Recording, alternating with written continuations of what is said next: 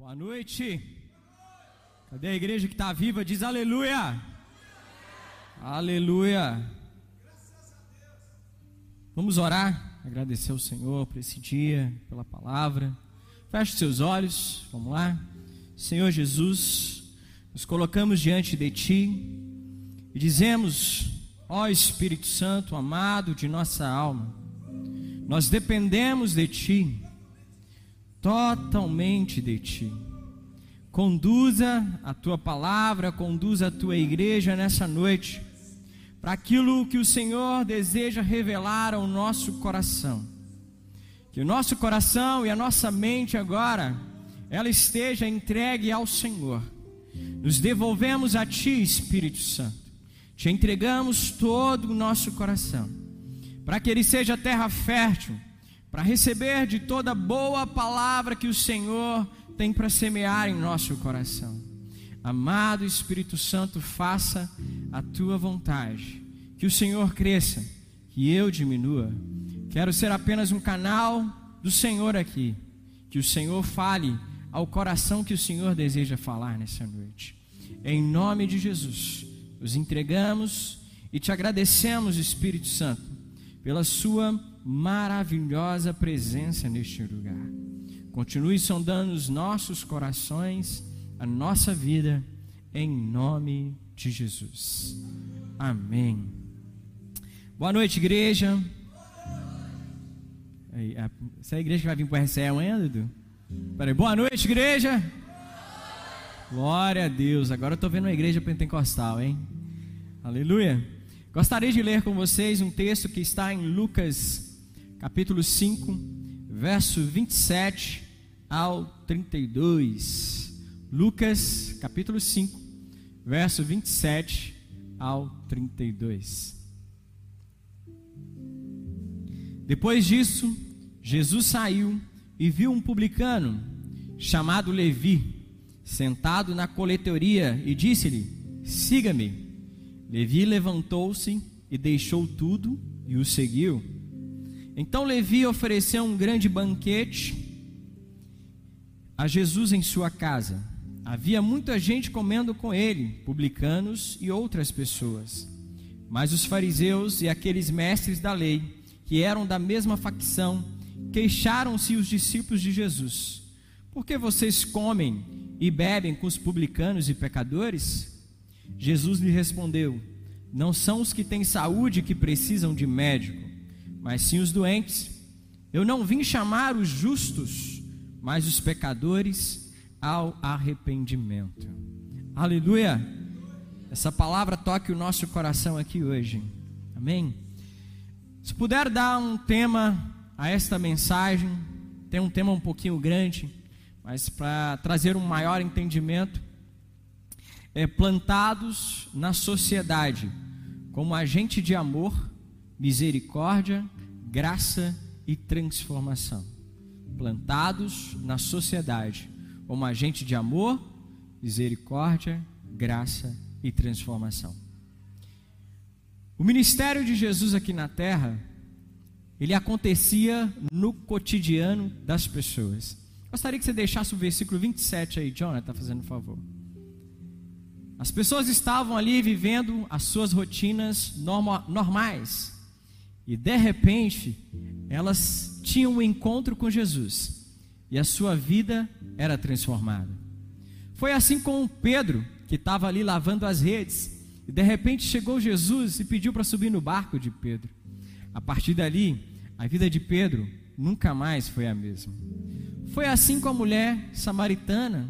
Ao meio-dia, pegando água no poço. Jesus ali, ela teve um encontro com Jesus e ela se tornou uma das maiores evangelistas da sua cidade. Ela teve um encontro com Jesus no cotidiano, no dia dia. E foi assim com Levi, com Mateus, né? Olha, depois disso Jesus saiu e viu um publicano chamado Levi. Levi, que outrora veio a ser chamado Mateus, discípulo de Jesus.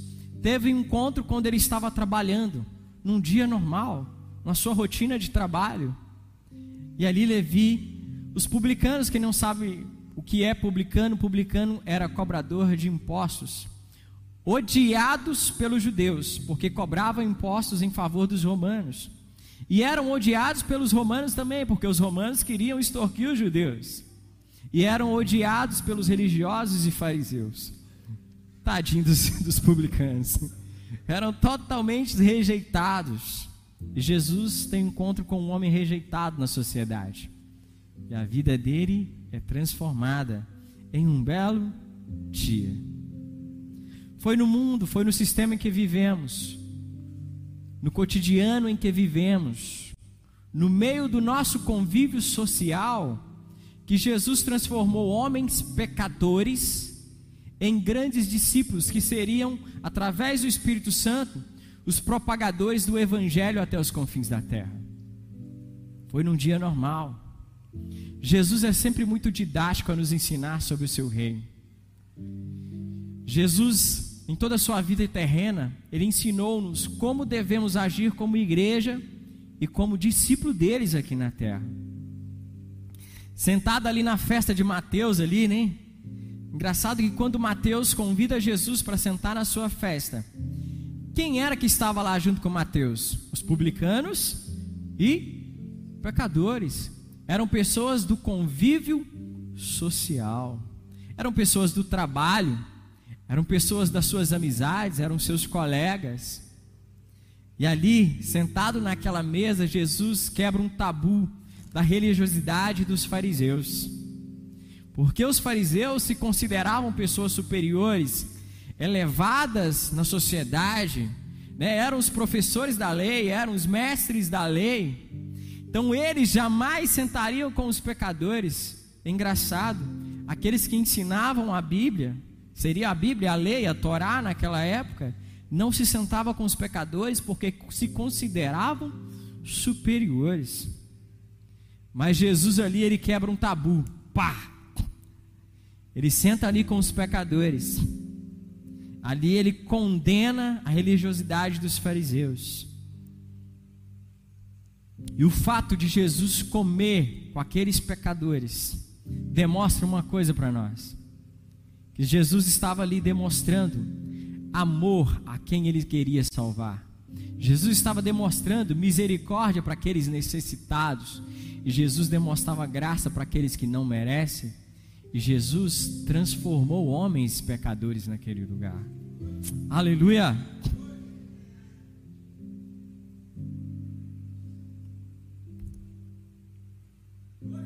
Aleluia. Enquanto os fariseus desconsideravam aquelas pessoas, Jesus via nelas a real necessidade que ela tinha. Eram pecadores, precisariam ser salvos. Eles não precisavam de uma religião, eles precisavam de uma salvação. Os fariseus, os religiosos, sabiam muito da lei, sabiam muito da Bíblia, sabiam muito da palavra de, da Torá daquela época, que era a Bíblia, que era ensinado ali para os judeus. Eles sabiam muito mas não praticavam nada. Jesus sempre alertou os seus discípulos: cuidado com o fermento dos fariseus, cuidado com os ensinamentos deles, cuidado com a religiosidade, ela pode tomar o seu coração. Jesus sempre dizia: ó, cuidado com eles, são como túmulos, são como sepulcros caiados, bonito por fora, mas por dentro só há podridão, só há religiosidade, não há vida. Eles não manifestam vida no lugar que eles estão. E muitas das vezes nós somos como fariseus. Fomos, estamos em um determinado local de trabalho. Lá naquele lugar que você está, é o seu cotidiano, é o seu dia a dia. E às vezes nós fazemos, Senhor, tira-me daqui deste local, porque aqui só tem pecador, só tem adúltero, só tem homem casado que sai com mulher casada nesse trabalho, só tem pecadores, me tira daqui. As pessoas falam mal de mim. Meu irmão, A Bíblia diz que tudo foi feito por Ele, para Ele, e sem Ele não, não tem, não existe. Então, se Deus te colocou lá, meu irmão, foi Ele que te colocou. Como o nosso pastor Moisés disse, o lugar que você está é a desculpa que Deus usa para te usar. Aquele lugar que você foi plantado, ali é para você ser um discípulo de Jesus, um semeador naquele local. Muitas vezes nós oramos, Senhor, tira-me daqui, tira-me desse país, tira-me dessa cidade. Eu não aguento mais esse país. Ai meu Deus, se tal político ganhar, eu vou sumir desse país. Você foi chamado para ser a resistência. Você foi chamado para propagar o evangelho aos perdidos no lugar miserável que seja, aonde você esteja.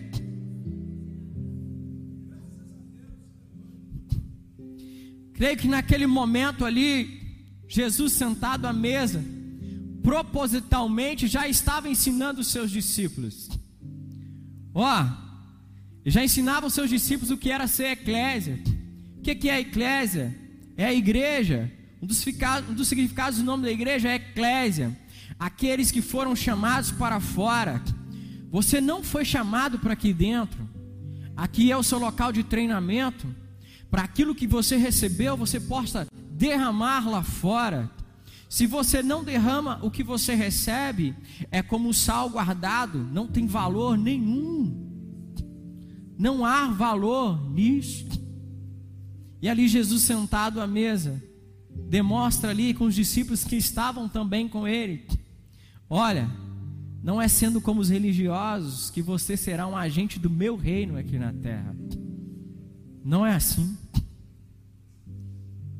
Aleluia.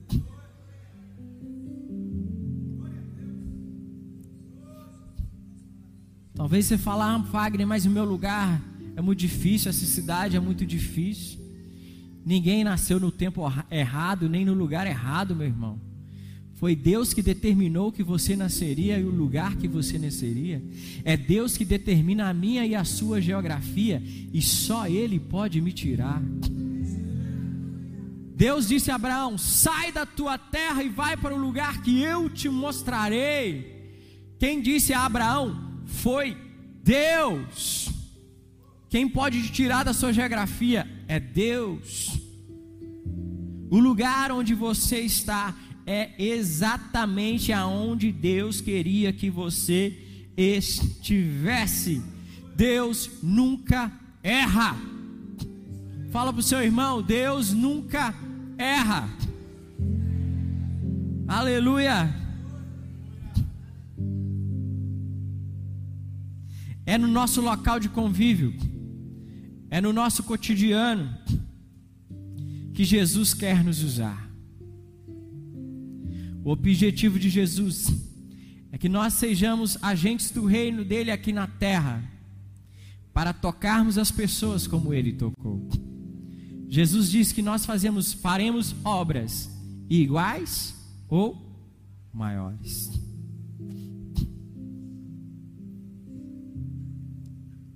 Sempre quando saímos para evangelizar, muitos dos irmãos têm dúvidas do que nós vamos falar, qual será o nosso comportamento. Nós tivemos aí a invasão do amor de Deus. Quem esteve aqui na invasão do amor de Deus? Aleluia, muita gente. Um evangelismo em massa. A gente tivemos toda a orientação durante o projeto. Mas sempre que, quando nós vamos sair, sempre tem algum irmão, Fagner, o que, que eu vou falar quando eu chegar na casa de alguém? Cara, eu estou imaginando, sabe quem? Mateus. Quando Jesus dá a missão aos seus discípulos, vão de dois em dois, em casa em casa, e ali, seja um agente meu, um discípulo, determine a paz naquele lugar. Eu imaginando aqui Mateus agora, Ali havia muitos seguidores de Jesus e discípulos. Pode ser que algum deles tinham dúvida o que queriam falar na casa que chegasse. Sempre é assim, sempre que a gente sai, sempre é assim. Mas eu imagino agora Mateus em conjectura, penso eu. Mateus fala assim, pensando: eu já sei o que vou fazer quando eu chegar em casa. Porque eu já vivi essa cena. Eu já tive com o mestre quando eu era pecador. Então, se eu quero expressar Cristo às pessoas, se eu quero compartilhar as boas novas de Cristo, basta que eu imite a Cristo. Apóstolo Paulo disse: Sejam meus imitadores, como eu sou de Cristo. Aleluia! Ele é, uma, é, ele é a maior referência que nós temos em toda a palavra. No Evangelho, eu sou alvo do amor. No Evangelho, eu fui amado. Pelo Evangelho, Deus mostrou para mim misericórdia, mostrou graça. Ele derramou sobre mim graça, misericórdia e amor, e eu fui transformado. Então agora o que eu recebo, agora eu dou. De graça recebeis, de graça dai. De graça recebeis, de graça dai. Eu recebi amor, então tenho que dar amor. Sou plantado em meio à sociedade como um agente de amor. Em João 15, 12. João 15, 12. Está lá, João 15, 12. Jesus entrega um mandamento: amei uns aos outros. Nós sempre ouvimos falar que Deus é o que? Amor. Opa, manifestou aqui, gente, ó. Isso aqui nem é amor, não. Deus é amor. muitas vezes pensamos na palavra amor como um sentimento humano. Mas aprendemos na palavra que o amor é uma decisão. Não tem como separar o amor, ele é um atributo de Deus. Não tem como separar o amor de Deus. Muitas vezes nós separamos porque consideramos um amor como um sentimento humano. Se eu quero entender o real sentido do amor, eu olho para Deus. É nele que eu encontro o real sentido do amor. O amor de Deus para nós é um mandamento. Ameis uns aos outros. É uma escolha em obedecer ou não o mandamento de Deus. O amor de Deus, o amor divino, não espera que em nós seja gerado boas sensações para fazer. Ele faz. O amor fez Jesus sofrer e morrer uma morte de cruz por mim e por você. Se Jesus esperasse uma boa sensação de um humano, ele iria morrer uma morte de cruz? Mas nele estava Jesus, é a exata expressão do amor de Deus. João 3,16 diz: Porque Deus amou o mundo de tal maneira que deu o seu único filho para que todo aquele que nele crê não pereça, mas tenha vida eterna. O amor deu. o amor é fazer aquilo que precisa ser feito mesmo que não seja confortável assim para Jesus, você acha que foi confortável para Jesus morrer numa cruz, carregar sobre ele todos os nossos pecados? O amor é suprir alguém em necessidade. Você foi plantado no lugar que você convive hoje para suprir alguém em necessidade. Jesus, em Sua palavra, prova que o amor dá aos discípulos também é a obediência que nós temos nos seus direcionamentos. Quando nós obedecemos a Deus, nós o amamos. Jesus diz assim: Aqueles que me amam obedecem aos meus mandamentos. Então, compartilhar e derramar amor aonde eu convivo é obediência, também é um mandamento de Deus. Essa geração precisa de amor. Essa geração precisa do verdadeiro amor. Essa geração precisa de Jesus. E você, discípulo de Jesus, foi marcado para derramar amor onde você está. Como poderemos dizer que amamos a Deus se não amamos ao próximo? E João, em sua carta, fala: Como poderemos dizer que amamos a Deus se não amamos ao próximo? O que demonstra que nós somos, que eu e você somos discípulos de Jesus. Não é se falamos bem, não é o quanto conhecemos da palavra de Deus. O que demonstra que nós somos um discípulo de Jesus está lá em João 13, 35. Vou demonstrar isso aqui na Bíblia para você. João 13, 35. Com isso, todos saberão que vocês são meus discípulos, se vocês amarem uns aos outros. Se eu não amo, como direi que sou um discípulo daquele que é a fonte do amor? A Bíblia assegura que nós seremos conhecidos como discípulos, o amor uns para com os outros. O amor traz soluções que os dons não trazem. Apóstolo Paulo diz isso. Ó, oh, você pode ter todos os dons, mas o maior é o amor. O amor traz algo que uma grande pregação não traz. O amor se importa. O amor não olha os seus próprios interesses. O amor nos faz mover em prol de alguém. O amor abraça o ferido de alma. O amor acolhe o rejeitado, socorre o perdido e anima o fraco.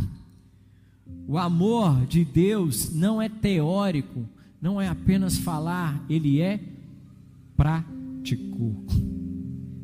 É na prática, é no dia a dia, é no cotidiano, é no meio do meu local de convívio, é na sociedade que eu tenho que ser um dispenseiro do amor de Deus.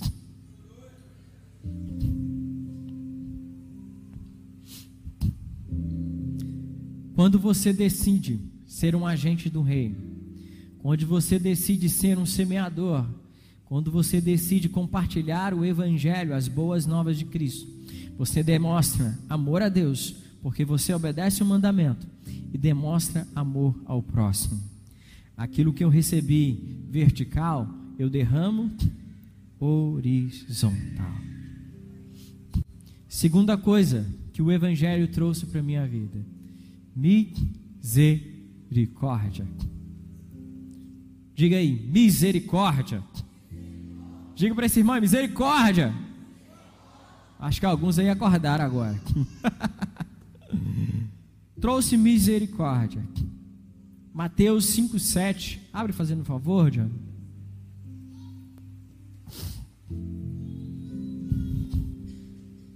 Bem, bem-aventurado os misericordiosos, porque alcançarão misericórdia. Alcançaremos se formos misericordiosos. O que, que é essa palavra misericórdia? Quando você pega a misericórdia no dicionário português, ela é traduzida para nós como compaixão. Compaixão. Mas quando você pega no original grego, ainda tem um, um sentido ainda mais profundo. Misericórdia é não receber a punição merecida. Eu era culpado, mas a punição em relação a mim foi contida. É como alguém que está no corredor da morte, está sentenciado, ele é culpado, foi sentenciado ao corredor da morte, e um juiz decide livrar ele daquela punição. Isso é misericórdia.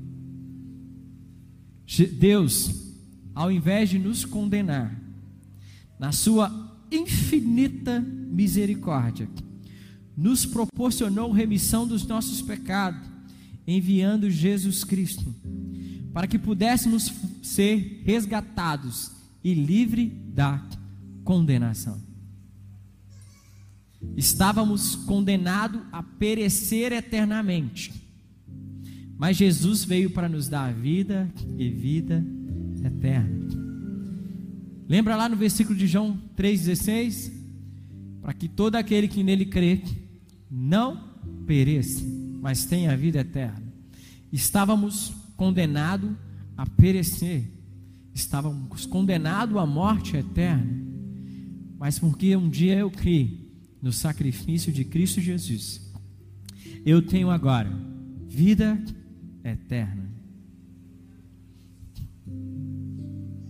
Para nós estávamos reservada uma morte eterna.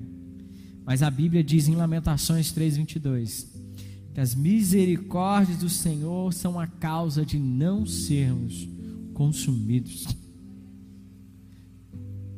Já parou para pensar quão grande é a misericórdia de Deus para mim e para você?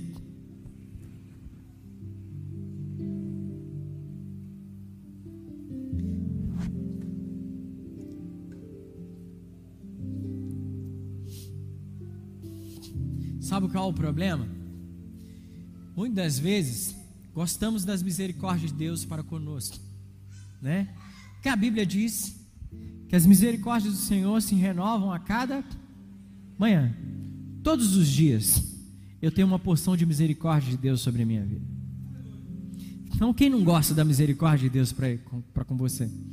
Quem não gosta? Lógico, eu estava condenado e recebi misericórdia. Gostamos das misericórdias dos outros para conosco, não é assim? Não teve um dia que você estava num momento difícil da sua vida, no momento de dor, de doença, de enfermidade, de desemprego, e, e alguém te encontrou, fez uma oração, alguém foi na sua casa cuidar de você, não foi assim? Você recebeu o quê? Misericórdia, compaixão ao necessitado ou à necessidade de alguém. Gostamos das misericórdias, mas o problema é que nem sempre queremos dar misericórdia. Às vezes, até com aquela pessoa que nos ajudou, um simples deslize, uma simples ofensa que aquela pessoa tem conosco, nós não oferecemos misericórdia para com elas. Você está entendendo o que é misericórdia?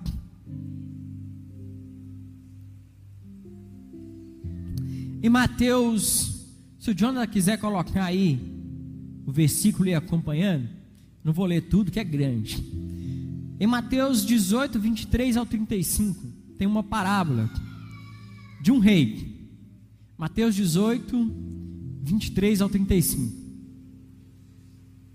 Isso aí.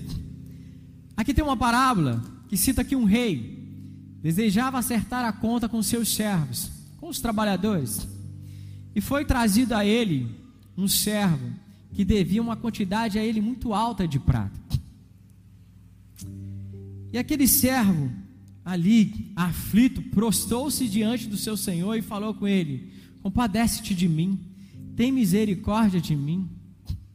E aquele servo já estava condenado, só tinha uma sentença para ele: Ó, oh, você será vendido, você, a sua família, os seus filhos serão vendidos, para que possa ser pago a dívida. Mas ele ali prostou diante do Senhor e disse: Tem misericórdia de mim. Implorou: Tenha paciência comigo, que eu pagarei tudo.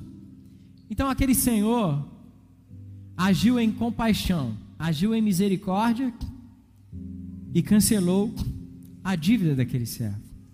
Mas aquele servo, gente boa, né? É, é como a gente lá no trabalho, né? Aquele servo saiu dali encontrou um colega de trabalho. O que, que ele fez? Agarrou e começou a sufocá-lo. E disse: um, era um companheiro de trabalho que também lhe devia, mas uma quantidade mais baixa. E ao sair da presença do seu Senhor, opa, está ouvindo? Está entendendo aí? Ele saiu da onde? Da presença do seu Senhor. Ao sair da presença do seu Senhor, ele chegou, encontrou com alguém que lhe devia, agarrou e começou a sufocá-lo. Paga o que me deves. E o colega de trabalho dele disse assim: Tenha paciência comigo, tenha compaixão, que eu lhe pagarei tudo. Mas ele não lhe teve compaixão, mandou-lhe para a cadeia. Então os outros colegas de trabalho, vendo aquilo ali, aquele alvoroço todo, foi lá e contou para o patrão. Aqui que o patrão mandou fazer, chama aquele servo aqui. Chegou para ele, servo mal, cancelei toda a sua dívida porque você me implorou. Não era para você agir com compaixão e misericórdia para com seu conservo, com seu colega de trabalho? Então o patrão, o seu senhor, entregou a ele a torturadores, para que ele fosse torturado até que pagasse toda a dívida. Pensou aí? Muitas vezes recebemos misericórdia, mas não damos misericórdia. Muitas vezes somos perdoados de uma ofensa, mas não perdoamos. Oferecer misericórdia é ajudar o necessitado. Oferecer misericórdia também é rasgar, é rasgar a dívida daquela pessoa que era contra você. Então, no seu local de trabalho, de convívio, existem pessoas que não conhecem as misericórdias do Senhor. Um belo dia eu trabalhava trabalhava numa loja de varejo, trabalhava com vendas. Todo mundo sabe como é vendedor aqui. Tem alguém mais alguém que foi vendedor na vida aqui, gente? Vendedor sofre, né? É uma briga um com o outro que só o sangue de Jesus. E eu estava ali, estava atendendo um cliente.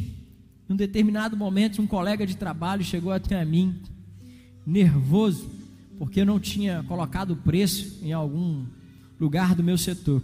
E eu, naquele momento de atendimento ao cliente, ele começou a me xingar tudo. E eu ali com o cliente, olhando para ele, olhando para o cliente, falei: qual foi a minha reação naquele momento? Naquele momento, eu não tive nenhuma misericórdia dele. Eu falei no mesmo tom que ele falou comigo, eu revidei. Eu falei da mesma forma. E aquele cara saiu bravo saiu bolado comigo, saiu bravo, papai saiu falando e tal. Aí quando eu terminei de atender ao cliente e voltei, fui ao computador. Aí quem veio? Veio uma voz. Ah, essa voz. Oh, voz maravilhosa. Oh, ele nos ensina o caminho, nos ensina o caminho da retidão, nos ensina a palavra, nos ensina a direção. Essa voz, é a voz do Espírito Santo que fala com você mas esteja atento e ouça a voz do Espírito todos os dias, para que você possa ser e derramar misericórdia sobre os outros. Ao sair dali uma voz, ou, ou, o que que você fez? Eu não ajo assim com as pessoas. Ofereça a Ele perdão eu, Senhor, mas eu tenho razão, aquele cara atrapalhou o atendimento. É assim, né? Quando alguém nos ofende, a gente age com orgulho, a gente quer revidar. Aí, e eu não, Jesus, não, não, eu tenho razão, eu tenho razão e eu tenho razão. Briga de casal desse jeito, né? Eu tenho razão, eu tenho razão, eu tenho razão. Parece que nunca termina quando você sempre tem razão. O dia que você aprender a perder a razão, você vai entender que a briga vai cessar. é, então cheguei perto dele e o Espírito Santo falando tanto, o tempo todo. Eu não me contive, cheguei perto dele e falei, cara, me perdoa. Eu não agi como eu sou cristão, mas não agi como um cristão. Eu fiz errado. Me perdoa. Naquele momento ele orou para mim assim assustado. Não, cara, que isso? Foi eu que errei. E aquele cara se tornou um dos maiores amigos meus dentro da empresa. Se não tivesse agido com misericórdia, seria uma inimizade. Mas porque agir com misericórdia e perdão se tornou uma amizade. Nós iremos influenciar as pessoas com o amor e misericórdia de Jesus. Seja diferente a Bíblia diz que o nosso amor é diferente, a nossa misericórdia é diferente.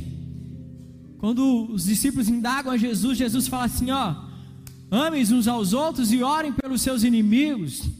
Porque amar quem te ama é fácil. Esse é o padrão humano. Mas temos que alertar para o padrão de Deus. Aleluia.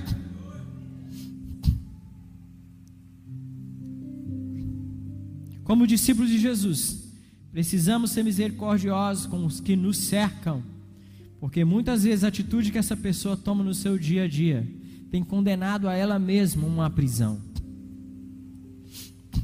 Temos que olhar para o outro com um olhar de misericórdia. Talvez você olhe para aquelas pessoas ao seu redor, são pecadores. Pensa Jesus ali com a mulher adulta, que ali estava para ser apedrejada mediante a lei, mediante a lei, ela merecia o castigo, mas o olhar de misericórdia de Jesus a salvou. Aleluia! Deus é misericordioso. A Bíblia diz em Lucas 6,36: Sede misericordiosos, como também é misericordioso o vosso Pai, Deus deseja que os seus filhos sejam misericordiosos. Nós carregamos dentro de nós palavra de vida ou palavra de morte, palavra de condenação ou palavra de libertação. O que você vai derramar sobre os outros? Recebemos de Deus misericordiosos para que possamos derramar no nosso cotidiano a misericórdia de Jesus. Para terminar esse tópico, eu queria ler só mais um versículo em Mateus 9, 35 ao 36. Mateus 9 ao 35. Mateus 9, 35 ao 36. Vamos ler, vamos ler juntos. Melhor vocês leiam, vamos lá. Um, dois, três e.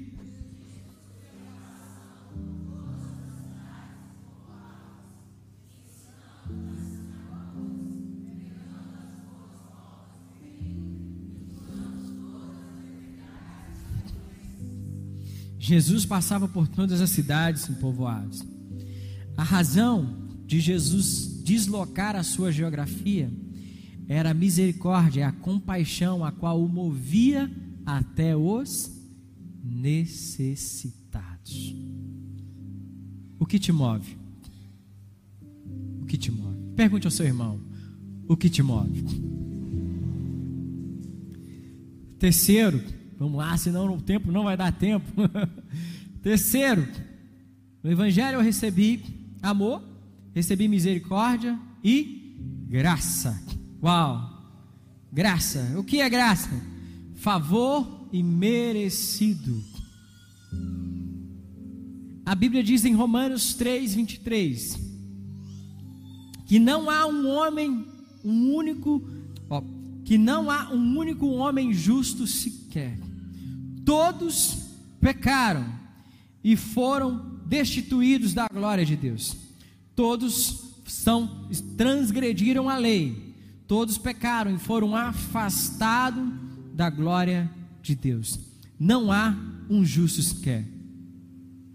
Ou seja, todos nós estávamos, todos, como eu disse, é um, dois ou três, todos nós estávamos condenado.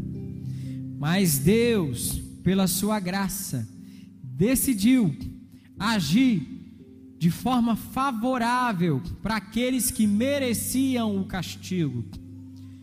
O que aconteceu foi que o nosso erro, a nossa culpa, foi punida na pessoa de Cristo. A dívida que nós tínhamos foi colocada na pessoa de Cristo. E a Bíblia diz que Cristo pagou a dívida que era contra mim, contra você. Eu merecia, mas Ele pagou a dívida. Éramos escravos do pecado, não tínhamos como pagar essa dívida. Então, quando Jesus veio ao mundo, Ele mostrou a sua infinita graça. Cristo é a exata expressão da graça de Deus. Muitos têm pregado aí sobre a graça como uma graça libertina. A graça não é libertinagem. Apóstolo Paulo fala: trabalhei muito para que não tornasse a graça vã. Graça, ah, no tempo da lei era assim.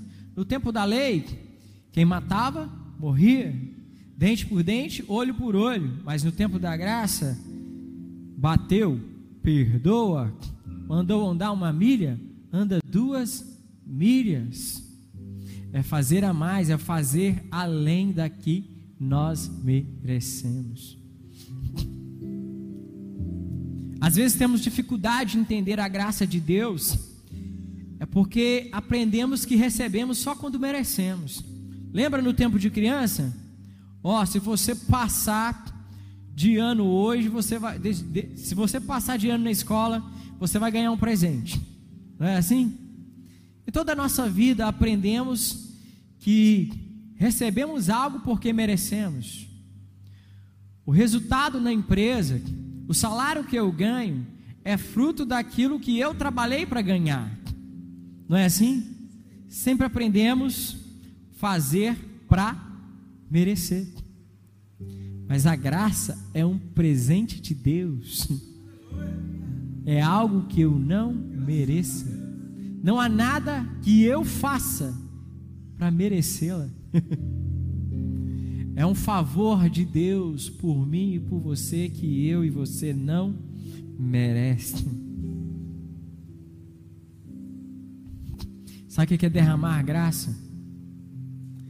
Um belo dia, nós fomos encontrados por uma pessoa comum. Essa pessoa que nos encontrou, um agente de paz, um líder de célula, o irmão da igreja que resolveu ser um bom samaritano, nos encontrou. Foi assim com você, não foi? Como é que você veio parar aqui? Jesus apareceu para você? Fala aí, quem Jesus apareceu para você e você veio parar na igreja? Fala comigo, quem teve um anjo aqui que apareceu para você e falou assim: Ô, oh, vai para a casa da bênção. Teve alguém aí? Fala porque eu quero ver esse negócio aí, eu quero receber esse negócio aí, cara.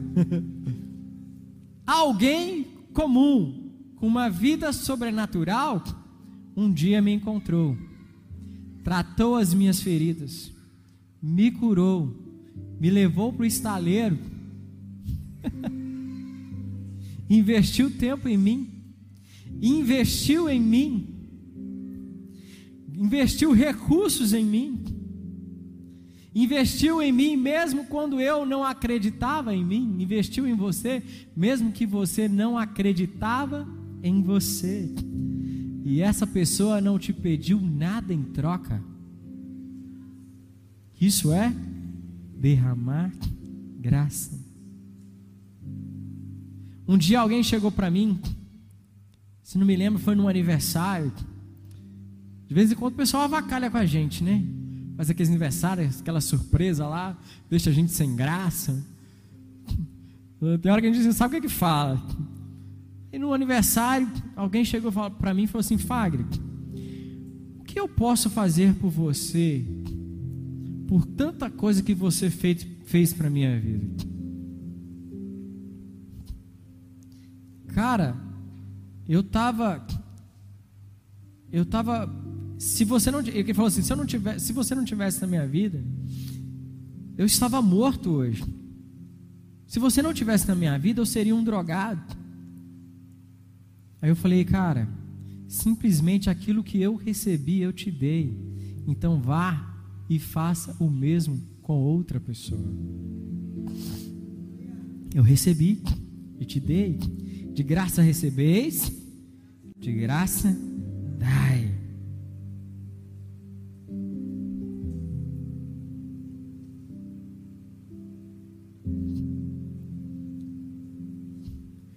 chamado para ser um agente de amor, de misericórdia, não está associado a pastores e líderes. Quem aqui recebeu amor, graça e misericórdia sobre a sua vida? Então, se você recebeu, esse chamado é para você. Aleluia. Você foi salvo, foi liberto por Jesus. Você foi encontrado por Jesus. Então essa missão, quero te informar, ela é sua. Eu não fui chamado para estar aqui dentro da igreja sentado. Aqui é o lugar de treinamento. Eu falei numa, numa célula, os meninos até assustaram, mas de vez em quando é assim mesmo. Estou aqui para pregar uma palavra bonita, mas de vez o Espírito Santo manda falar alguma coisa assim, entendeu? Então segura aí. Eu vejo a igreja muitas das vezes como um restaurante. Tem lá as cozinheiras que trabalham, os garçons que servem, estão ali prontos a servir. E tem aquelas pessoas que vão só para comer. Não é assim? Agora imagine um restaurante que cabe 50 pessoas e de repente começa a chegar uma multidão. 150 pessoas lota aquele restaurante. E ali sentado à mesa também tem cozinheiros, também tem garçons. E de repente, aquele movimento todo, os cozinheiros não conseguem dar conta, os garçons não conseguem dar conta, porque está crescendo, porque está crescendo, porque está crescendo. E as pessoas à mesa só reclamam: cadê a minha comida? Levanta e vai fazer. Levanta, sai do lugar e ajuda a servir. Eu fui chamado assim, eu fui servido para que eu possa servir, eu fui agraciado para que eu possa derramar graça. A Bíblia diz que a seara é grande, mas poucos são os trabalhadores, poucos são os ceifeiros. A Bíblia diz: rogo-te que mande trabalhadores. Mas na igreja, nas células, tem uma multidão de gente acomodado, de acomodados, porque não quer compartilhar daquilo que recebeu. Isso é ingratidão. É ingratidão, meu irmão. Não seja ingrato aquilo que tem sido derramado na sua vida.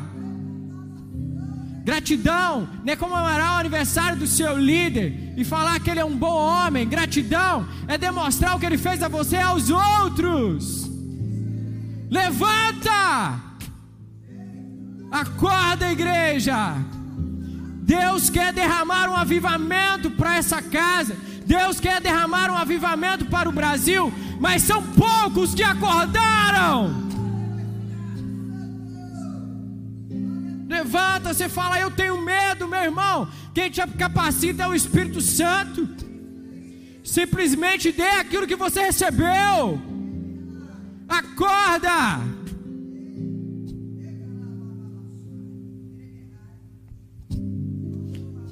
Você quer ver uma cidade transformada? Seja você a primeira pessoa a se disponibilizar. Você ora, eu quero um Brasil transformado. Sara esta nação, Sara essa cidade. Mas você quer ver só o seu pastor, só o seu líder trabalhar, cara. Levanta como um agente de paz, acorda. Responde à visão dessa casa. Responde a que Deus chamou. Responde ao fogo que está aí dentro. Responde. A resposta que damos à palavra determina quem nós seremos em Cristo. Ou experimentaremos mais dele, ou, experimentar, ou não experimentaremos mais nada. Levanta. De graça eu recebi, de graça eu vou semear, meu irmão. O Evangelho me trouxe graça, misericórdia, amor, e o Evangelho trouxe para a minha vida transformação.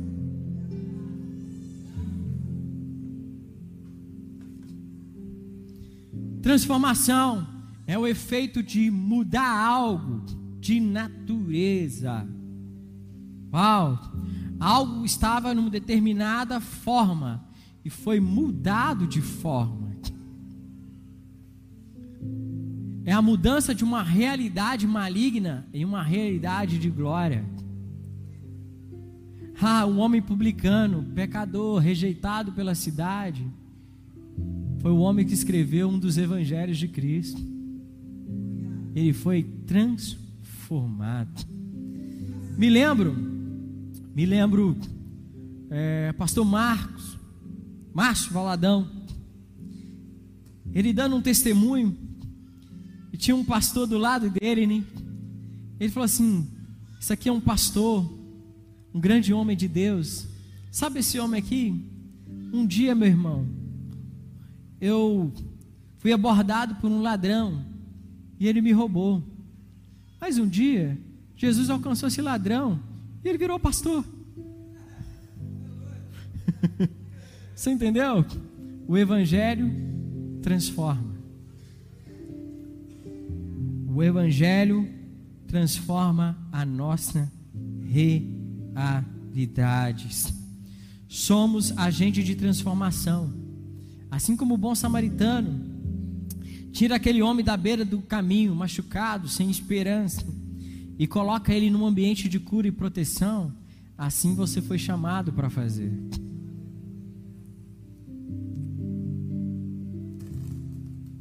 Aonde você está, o seu local de convívio, o seu cotidiano. Ah, Jesus. É o lugar que você está para ser usado por. Muitos dizem: Ah, Fagner, eu não aguento mais ficar naquele local, porque eu tenho medo de ser influenciado. Peça a Deus um espírito forte, porque você é o influenciador.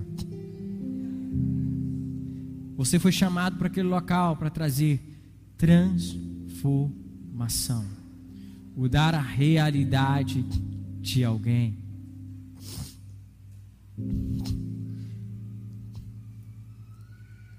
Me lembro num belo dia, deixar aqui mais dois testemunhos para a gente concluir. É,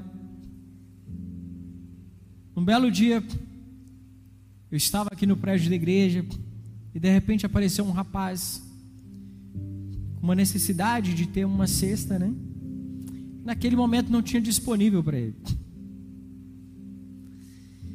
E aquele cara, ele ficou muito irado comigo. Ele ficou muito irado.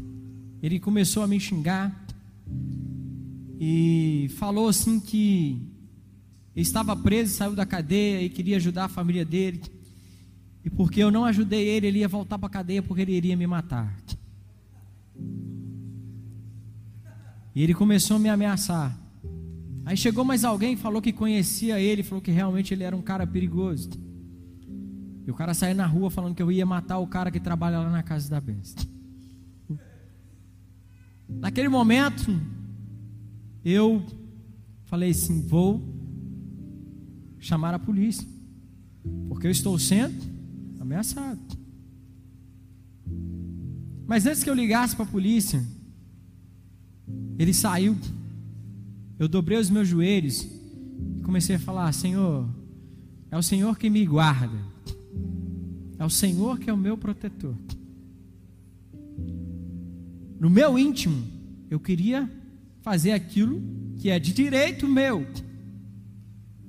Mas eu comecei a orar, comecei a orar e de repente o Espírito Santo mudou a minha oração. O Espírito Santo falou, eu comecei a orar na minha oração, Senhor, abençoe aquele rapaz. Eu não sei qual é a necessidade dele, porque ele está virado, o que, que se encontrava no coração dele que eu não vi. E no momento que ele está virado, eu falei bravo com ele, cara, você está me ameaçando, sai daqui.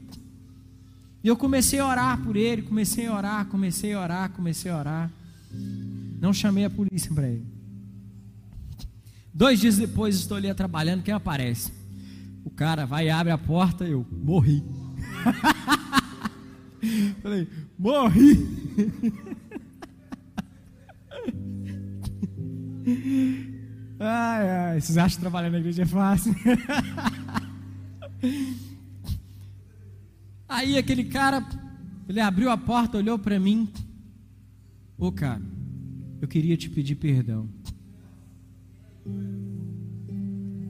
Uma oração mudou o destino daquele cara. E eu virei para ele, cara, também me perdoa. Posso ter razão, mas também me perdoa. Aí ele virou, ora para mim.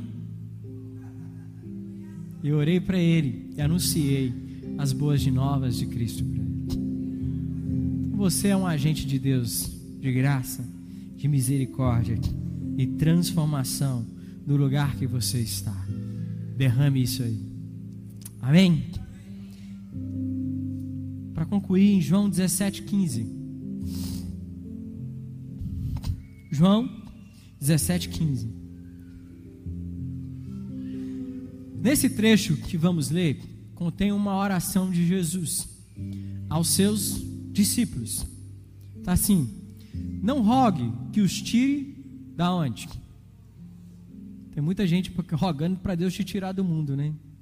Te tirar do local de convívio. Quando fala mundo, é o sistema, é o seu local, é o meio que você vive.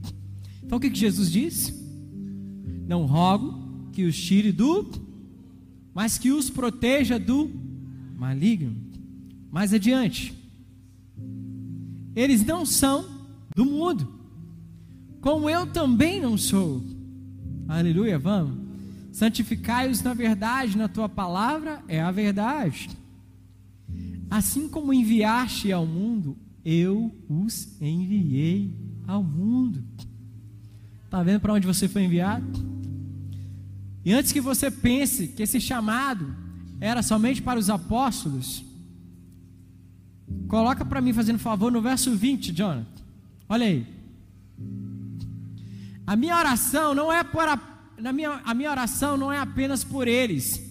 Rogo também por aqueles que crerão em mim. Por meio da mensagem deles. É só para os apóstolos? Essa mensagem é para quem?